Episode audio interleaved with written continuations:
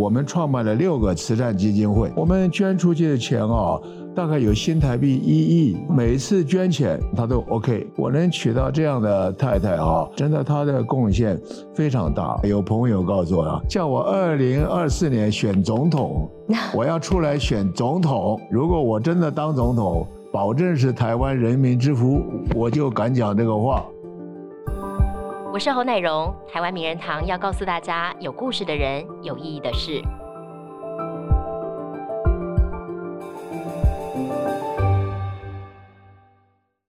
我们今天名人堂的嘉宾是前监察院长王建轩先生。过去大家一想到他，就会想到政坛小钢炮这个称号。不过呢，他其实在一辈子哦，努力成功哦，从事了非常久的公职生涯。不过在退下来之后呢，他现在全心投入公益事业，展现了他非常有爱心、很温暖的一面。我们今天非常开心，请来王院长跟我们聊聊他这一路走来的心路历程，以及他的人生智慧。欢迎王院长，院长好。主持人、各位观众朋友，大家好。院长好。我们说你真的是退而不休，你应该退休之后感觉也更忙碌了。到处演讲啦，现在主要忙些什么？呃，我这个很谢谢大家，我这个演讲啊，好像还蛮受欢迎的。我每一年啊，是平均最少讲一百场，一年讲一百场。二零一五年讲了两百七十五场。为什么记得了？那一年讲很多，别人说你讲这么多，我们来替你算算，一算 两百七十五场。哇，体力惊人呢。对呀。那现在除了演讲之外，很大部分时间在忙公益事业，对不对？大部分时间啊，现在呃，另外写文章。是啊，我现在一个礼拜大概最少。在报纸啊写六篇，大概都是小故事大道理的，对，没有谈什么其他的东西。另外，主要的我们就在做公益的事，是公益的事。我和我太太苏老师还有一些好朋友啊，创立了六个慈善基金会，一个在美国，一个在大陆，一个在缅甸，三个在台湾。台湾的三个当中有两个是专门来照顾老人的，嗯，世界上最可怜的人哦。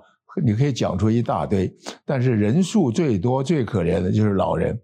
我们台湾的平均健康的余年余年啊是八点五年，就是每个人在死掉以前都有八年半的时间是呃需要别人帮忙的。哎，对呀，八点五年很长哦。嗯哼。所以这些人里面，尤其大家想，如果他是无子的独居老人，对，多数是先生死了，因为太太的。女性平均寿命比较长嘛？对，先生死了，就太太一个八十几岁，身上又有很多毛病，每天就这样，要死又死不了，要活活不下去。还有呢，无子独居的、失智的啊，这样，你大家想想，假定是这样，他要怎么过呀？真的是我讲的，要死死不掉，要活活不下去。我们出来帮帮他们。所以您就创办了这个无子西瓜基金会。主要的用意是要来照顾这些老人家。我们有两个关于老人的，一个叫五子西瓜基金会。像我跟我太太结婚啊，有五十八年了，很长。快六十年了。我们没有小孩，所以我们叫五子西瓜。所以我们有一个基金会，就叫五子西瓜基金会。是。另外有个呢，叫做天使居。嗯哼，长照财团法人。是。这个就是老人院，但是老人院啊，大家听了不喜欢，好像进去啊就怎么样的啊，所以我们叫天使居。我们本着耶稣基督的大爱来经营管理，嗯等一下有机会可以再聊聊啊，管理让这些老人进来啊，要死死不掉，要活活不下去，到我们这来以后啊啊，快乐像天使，所以我们叫天使居。所以这个基金会，这个长照机构啊，我们主要照顾哪一些老人家？那他们在这边可以获得一些什么不同于其他的这个基金会能够给他们的照顾？这些老人啊，呃，我们观众朋友啊，如果接触到的话，你就会晓得我讲的；呃，没有接到都很年轻啊，或者爸爸妈妈都很年轻，哦哦哦，呃，你会觉得，呃，会老了会苦。但是你没有那个 feeling，没有那个感觉。那家里面有我讲的这样的老人的时候啊，那我一讲他就对对对对对对，切身的感受，就是有这个需要。对，那有这需要呢，现在你靠政府还是靠这些都不是办法。是，所以我就觉得应该要有人出来，嗯哼，哎，搞这个东西，搞这个东西，像我们搞这个天使居哈，呃，我们出来一搞，哇，老人问题都得到解决了，鬼扯了，呃呃，一万分之一都没有。像我们这个地方是有一个老太太捐了三亿八千万给我们，所以我们就来做这个天使局，是可以做多少人呢？里面失智的十八个。还有老人这样这样这样的二十六个，就加起来四十四个，这是最重要的。对，另外还有六十个是日照，那个简单，就是早上孩子把他带来，晚上下班带回去，这个比较容易一点。就是那四十四个可怜的不得了啊！是现在，所以我们这个天子居快要呃已经盖好了，大概到四月啊，要政府核准了以后啊，就可以。正式经营了，但是经营的好的不得了，也不过四十四个老人得救啊。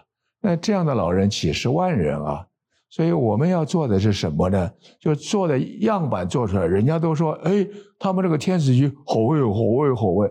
又有很多人说，哎，我们也来做啊，那就很好。他们捐钱给我们，我们来盖很好。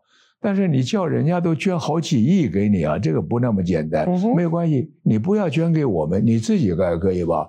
有很多人他们有基金会啊，没有基金会，成立一个基金会，简单的不得了。成立以后你盖，你不会盖，我们找建筑师界替你盖。然后你不会经营管理，我们帮你经营管理。经营你说你可以，你就拿去。对。所以我们将来眼睛里面所看到的，不是说。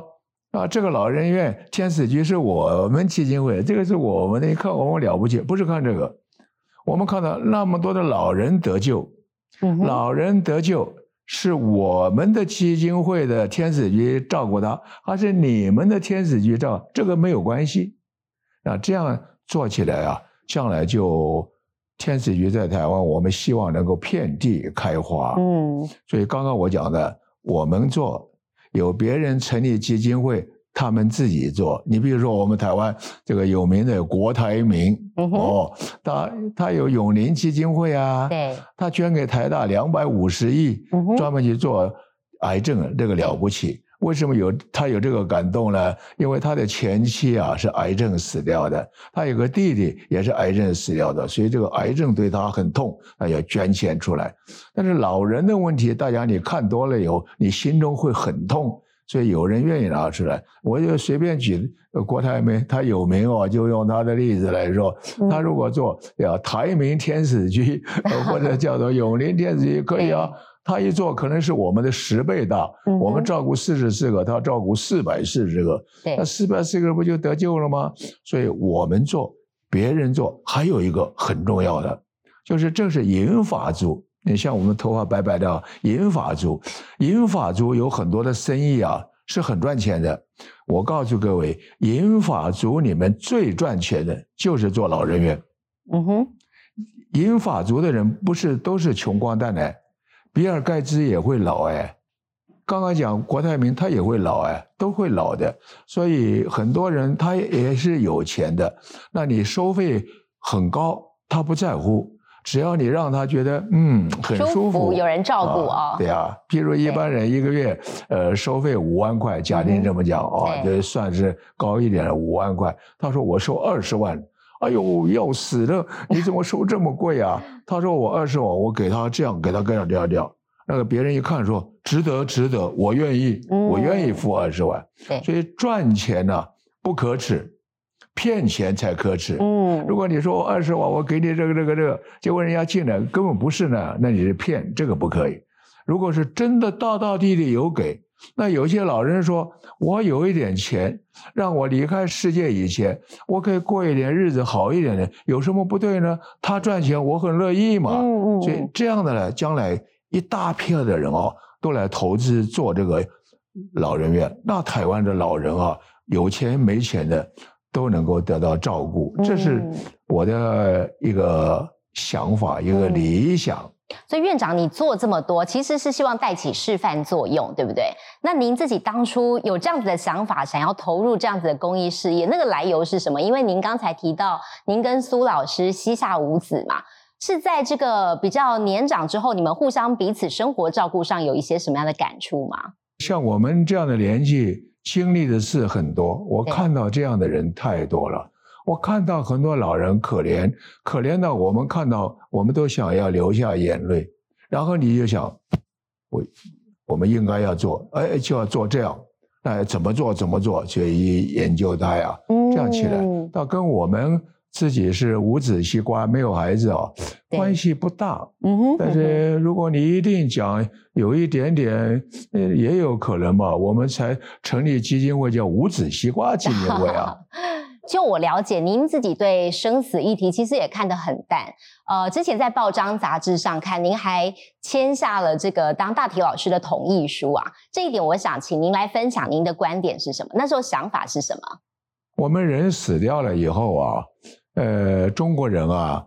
都是要入土为安呐，最早就要土葬嘛，哦，现在土葬的可能性不大了，多数就要火葬嘛，啊，那么还有很多奇怪的葬法啊，在我们中国人大概土葬、火葬最多，呃，其他像在西藏啊，还有天葬，嗯，人死掉这个遗体运到山上去，给那个秃鹰啊来吃，吃的越快，吃的越光。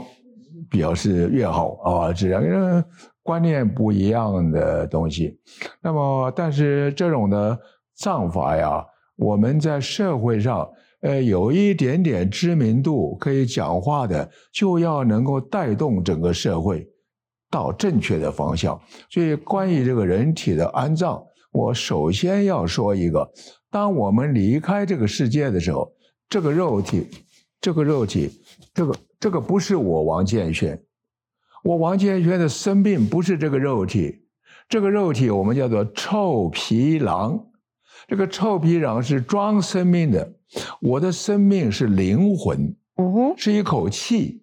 所以，我们小的时候，我妈妈也常讲啊，人算得了什么？一口气不来就完了，就是那一口气叫断气了。哎呀，你早一点来嘛！你看你爸爸一个钟头前断气了，你都不能见到他最后一面，断气了是吧？就是那个生命之气从这个肉体里面出来，这个里头没有生命了。嗯哼，是的，这个已经是臭屁了，毫无意义了。所以我们对待这个臭皮囊鞠躬啦，又是干嘛？这个都是世俗的习惯，没有人意。他像我们信上帝的，说这个灵魂出来就到天家去，享受天堂永生之福去了。所以我们到天家去了。所以我们到天家，看到社会世界上那些人对到我的那个臭皮囊在那里拜，在那里拜，我就觉得好笑，你知道吧？所以大家一定要知道，生命。那一口气，那个灵魂，那是生命，这个是装生命的躯壳臭皮囊。对，好，因此就谈到你刚刚问到，我们跟我太太签大体捐赠，大体捐赠就是像我死掉了以后，我这个遗体啊，我不要运到殡仪馆啊这些地方啊，还要火化干啥？我这个遗体，这个受赠的单位就。拿去了，我们的遗体捐给谁呢？我们捐给国立阳明大学的医学院，嗯哼，所以就有，所以这样一弄就通知到他说，那个王先生啊，捐大体捐赠给你们医院，他现在走了，赶快领去吧。他们就把我们的遗体公公公就运到他们医学院，他们的学生呢，就透过解剖对人体了解的更详细。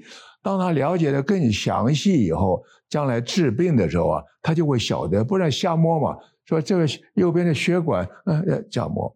那现在这个大体捐赠哦，已经比从前的需要性啊降低一点，还是有需要啊。对，因为。从前的时候，医学院解剖都找不到，人家不愿意捐。嗯哼，哎呀，什么我捐去，将来有一天光溜溜的，那么多人看到我在这种，哎呦，有人是这样想。其实你已经走了，那个没有用的，呃，东西。那现在呢？因为也据说了，他们这个对人体的模型啊。做的非常好，比如心脏拿出来，就好像是真的心脏一样，呃，很精细。对，所以学生可以学到，但是能够看到真正上帝造的那个心脏，还是机会很少。很多学生不捐的，那个包括医学院医学生他也不捐，那可能哎呦恐怖，你知道吧？所以我们捐了以后，医学院的学生在解剖当中可以对人体知道更多，将来看病就看得会更精确。所以医学院的学生都称我们这样大体捐赠的人叫做大体老师。所以我跟人家开玩笑，我说你看我将来是医学院的教授啊，我从我身上会学到。很多的东西，嗯，所以我是很鼓励大家大体捐赠，对，尤其我鼓励大家器官捐赠。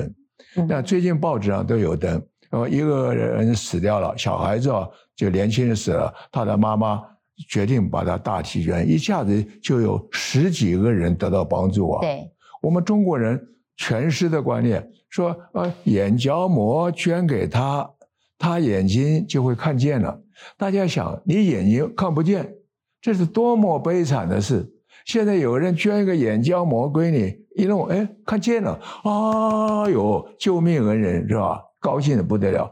但是我们宁愿这个眼睛这拿去烧成灰，我们也不要给人家。哎，干嘛呢？观念需要进步啊，所以你就捐给人家，人家。但是我们中国人呢，哎呦，不能捐了，捐了有一天我将来活了哈，那我不是变成独眼龙了吗？捐了一个的话，那两个捐了以后，我将来活了以后不是瞎子的吗？对，这个活了以后跟这个是两码事，没有关系的，你知道吧？所以我是非常鼓励大家器官捐赠，比这个大体捐赠啊。还来的重要。嗯，我刚刚讲的很清楚吧？对，大体捐赠是帮助医学院在学人体的构造的时候会了解更清楚。但是器官捐赠可以让现在苦难的人一下子活活起来。他的心脏再这样，大概医生估计大概半年内就要死掉了。嗯，所以有个人捐一个心脏，他活了。嗯，我就碰到有人啊。他心脏，我说哎呀，聊天这很好。他说我的心脏是人家捐的，我我有紧张一下啊。我要捐了心脏，我我猜想应该小心保护啊。他跟我们讲话，别说我了，别说我了。哎呀，你看心脏给他不是很快乐吗？对。而且我孩子的心脏，或者我的心脏，我死了，可以在这个人的身上跳动。不不是我在他身上可以看到我的儿子的心脏吗？有什么不好？另外一种生命的延续啊！对啊，所以这个观念呢，是一定要通。很多的是观念打通，观念不通，很多是搞不通。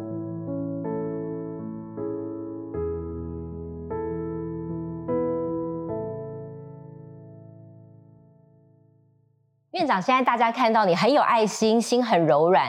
不过过去您在政坛有这个“政坛小钢炮”的称号，也有人叫你王圣人。你觉得从事慈善事业这几年来，您自己最大的改变是什么？刚刚你讲的小钢炮啊，现在我我这个人非常，我不晓得为什么上帝给我的性格吧。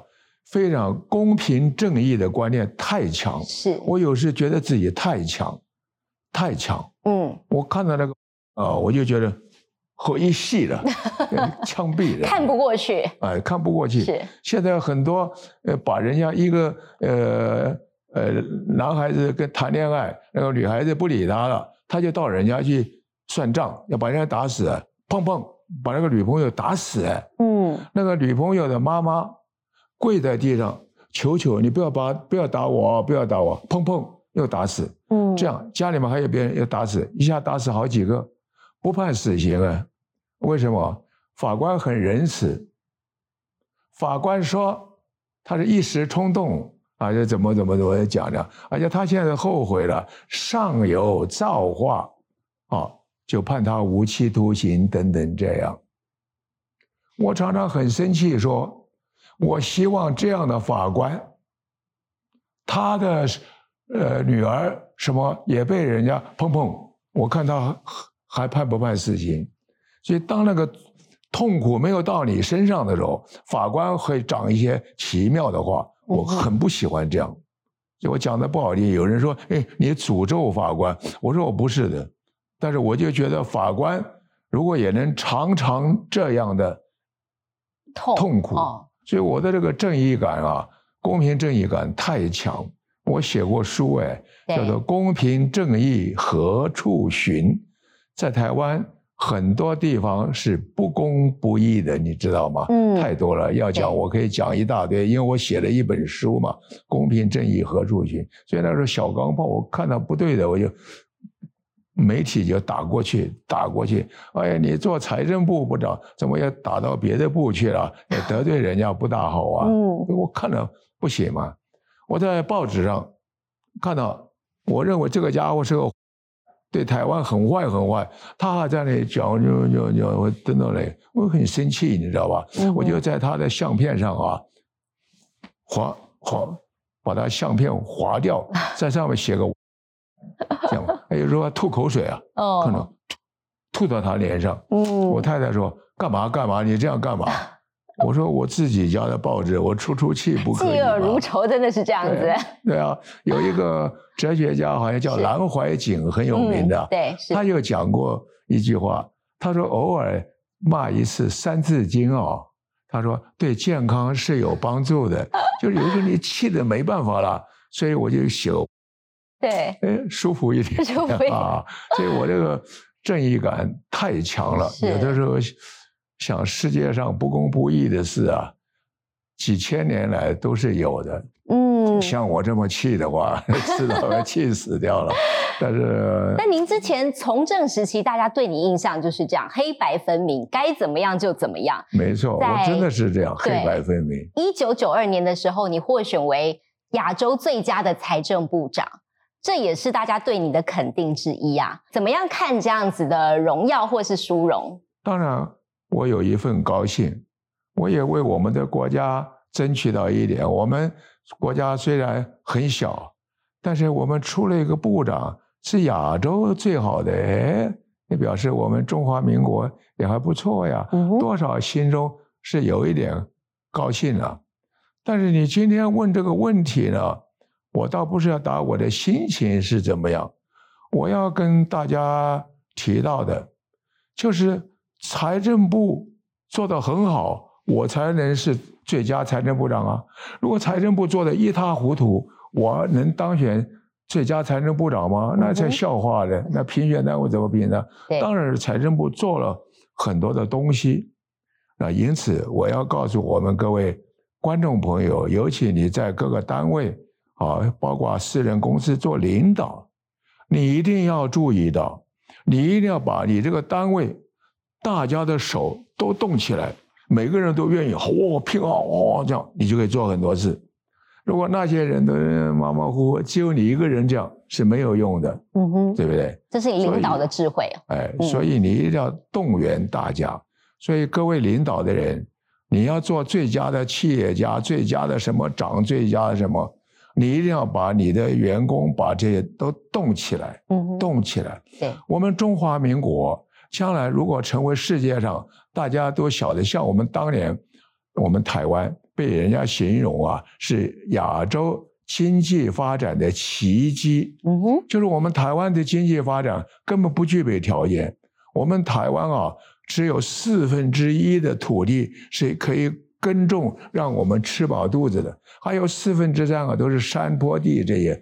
所以台湾是很糟糕的人，我们也没有什么石油矿产啊，什么通通都没有的，就是靠着我们当初有尹仲荣啊、李国鼎啊、这个这严严家淦啊、申运权啊这些人，他们努力，然后动员大家一起，所以终于让我们台湾经济发展奇迹。奇迹什么意思？大家说。台湾这样的经济不可能发展起来的，哎，它发展起来，而且发展的很好，所以才叫奇迹嘛。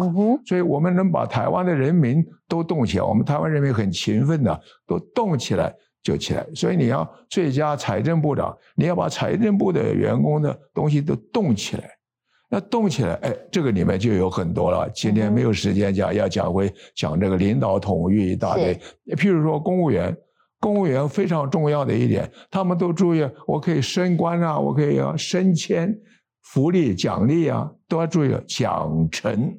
所以你做部长的人，对员工奖惩要注意。嗯哼，差的一定记大过，调职，没有什么颜色可以看的，一定要惩。奖呢，这个做得好，升位置升。所以我当时在财政部绝对拒绝官说。谁敢官说，谁一定倒霉。嗯哼，尤其是人事的，有人在官说，哎，这个人帮他升局长啊，哎，怎么样怎么样啊？你就帮他升。呃，那个官说的人很有面子吧？这个我又可以讲一大堆，因为我实际上的例子，所以我就告诉我们社会上很多领导的人，你要你这个单位好，你要这个企业会赚钱，你要注意你的员工。像很多的老板，你赚钱一定要发奖金发很多呀。你不能赚的钱是你的，那亏了本就要把员工裁掉，就就要减薪，这这个不可以的。你赚的钱，呃，假定你赚了一，今天赚了一亿，你拿五千万，还有五千万分给员工，员工的奖金，人家什么两个月、三个月，你发二十个月，员工要不卖命才怪。大家就有动力了。那就卖命，卖命你赚更多钱。嗯，所以领导统御他也有一套的。对，但是。公平正义是非常重要的一点。嗯，院长，您当时在这个财政部工作的时候啊，据说当时是完全没有住官舍的。您在这个政坛的时候，也从来不参加应酬，对不对？这个官舍啊，我们台湾的官舍不太流行的，但是有。像我在做部长的时候哦，这个部长呢是没有官舍，本来就没有。对。后来有一度啊，在信义路那边啊。有房子盖起来就分给各个部会的首长做官舍，我一天都没有住，而且不但没有住，他给我们的装修费啊，我也不装修，对，那个钱预算退还。为什么我不去住嘛？我要把它装成这样，我喜欢。后面的部长如果我走掉了进来，他不喜欢这个装修，不是又浪费吗？我根本不装修在那里，我也不进去住。比较值得注意的还不是这个。最主要是我做监察院长，监察院长啊，虽然是没有什么玩意儿啊，是，但是他是院长嘛，五个院嘛，所以院长，所以院长有官邸，真正的官邸，对，前面的院长都有都住，在哪里呢？在台北市的大直，哦，大直那个。那个军事单位的对面是平房，就是日日式的那个，还有院子的，对不对？有院子好大的，嗯，他还有随扈住，还有还有佣人帮你煮饭，还有干嘛？一个月三十万，哇，三十万。那我知道这个，我还没有上任，确定是我呀要上任，我就告诉监察院总务部门，这个退掉，我进来不会去住的，马上退租，嗯，一个月就三十万，加上其他的。费用一个月起码四五十万，那三年你算，一年就三三四百万了。对，六年就几千万就退掉了。我一天都没有住，我也没有进去过，只是我的车子经过，我住外商西嘛，会刚好经过那里。我说我们官舍在哪里？他说就是那个，就是那个，我就 晓得那个地方，我没有进去过。对，所以有官舍。嗯，我觉得没有什么不可啊，对于那个地位给他的一个尊荣还是怎么样？但是我觉得像台湾现在状况，大可不必这样，嗯，大可不必这样，就自己租一个房子就很好嘛。我这样讲不是我好，我做财政部长住在外商西，我的房子有三十平，所以记者到我家来都讲，我们从来没有看到一个部长住这么小的房子，但是我跟我太太两个人住。Very happy 啊，嗯，对呀，所以你觉得你自己用不着那么大的房子，其实那些钱可以做更好的运用，对呀，然后自己在家里还是过得很开心，对呀。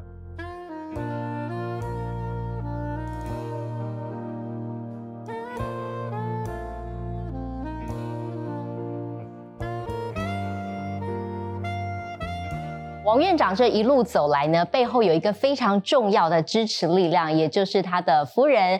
苏法昭苏老师今天很荣幸，苏老师也来到了现场。我们要请一下苏老师来谈一谈您眼中的这位丈夫。你看，在录影现场手还牵紧紧的。你眼中的王院长是一位什么样的丈夫？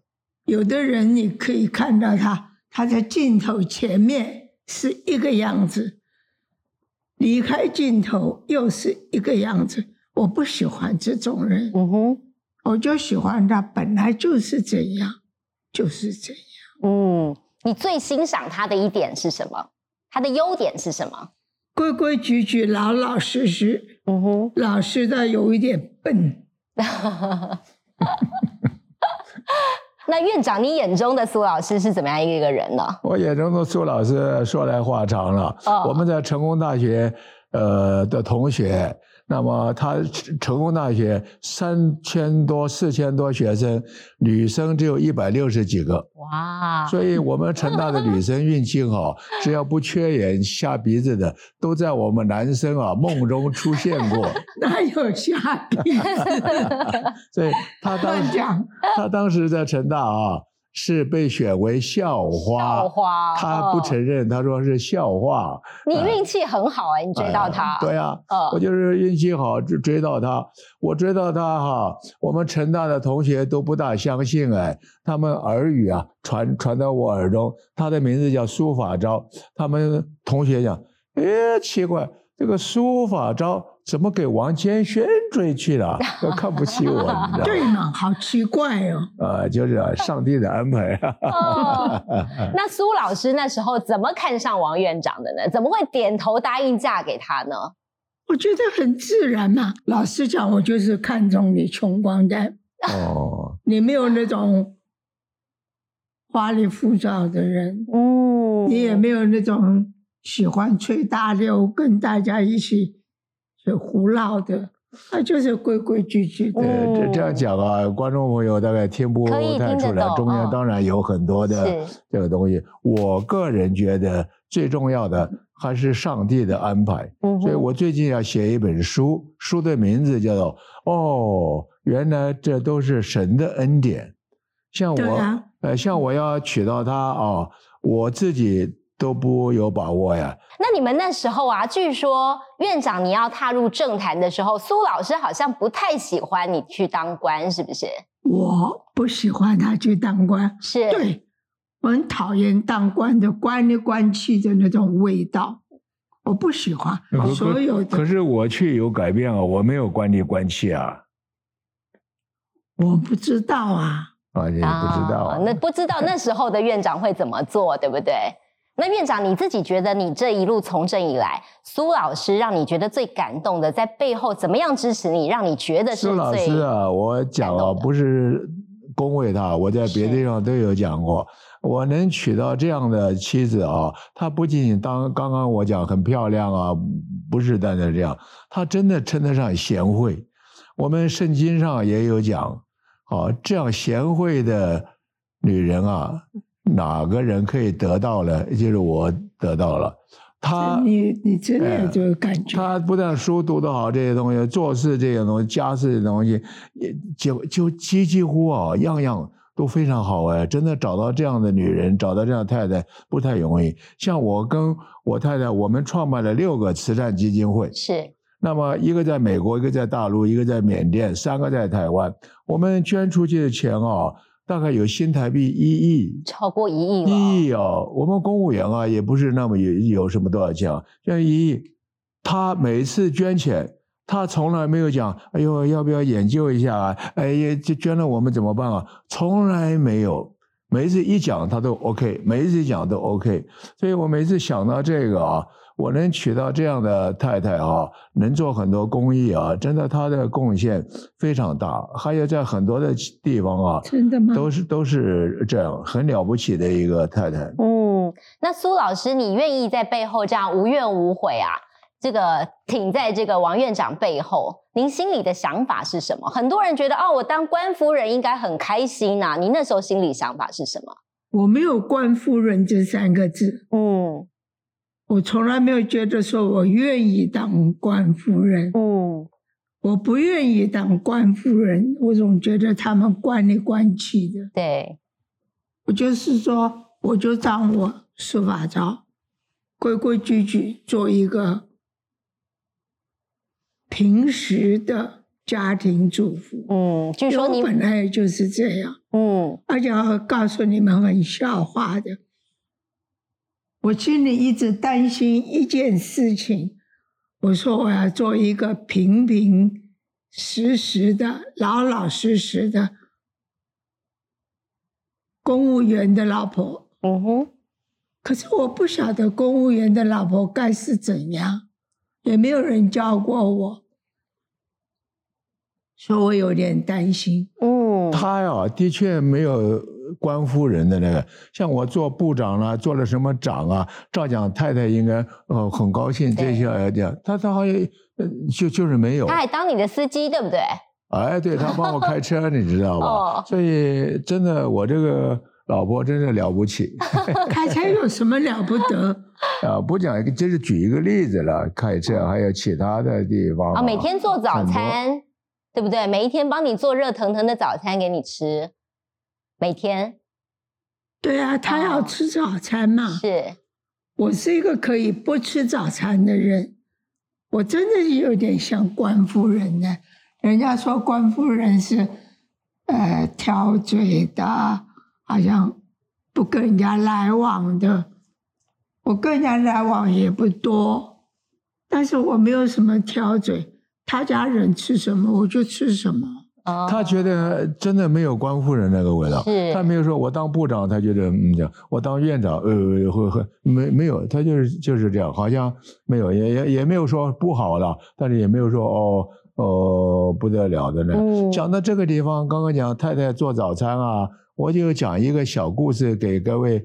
呃，观众朋友了解哈，我们每一个做丈夫的都要时时想到妻子的辛苦，要要时时对妻子有一种好像要报恩一样，说哎，我的老婆对我真的很好。但是我们一般不注意，譬如说啊，我跟他结婚以后，呃，我的岳父是台大物理系的教授，而且有名，被香港的大学啊。挖角去香港的大学的薪水啊，大概是台湾大学的五倍。哦一去，大家都认为发财一样，所以他的呃爸爸就去了。去了以后呢，他就见不到爸爸妈妈，他在教书，所以寒暑假呀，他就会到。香港啊，去跟他爸爸妈妈住一住，住一住的时候啊，平常我从前做部长、做次长很忙啊，早上刷了牙起来，餐桌一坐，他的饭都做好了，早饭我就刚吃，吃完饭了，赶快就跑了，去办公了。嗯哼，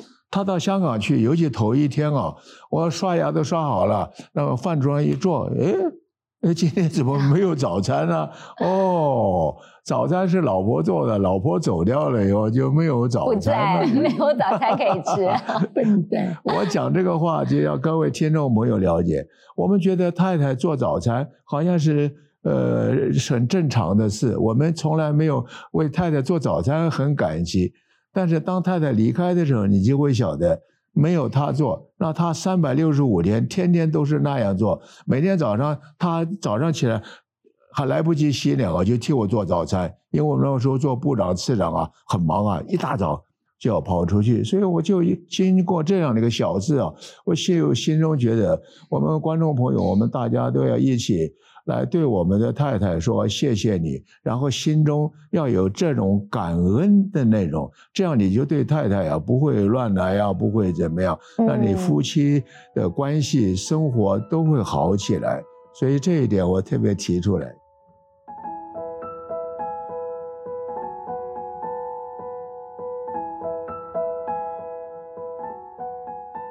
院长，最后一点点时间，想请您来分享一下。现在两位致力于公益事业嘛，接下来还有没有什么样的规划？你还有没有什么样的理想想要完成的？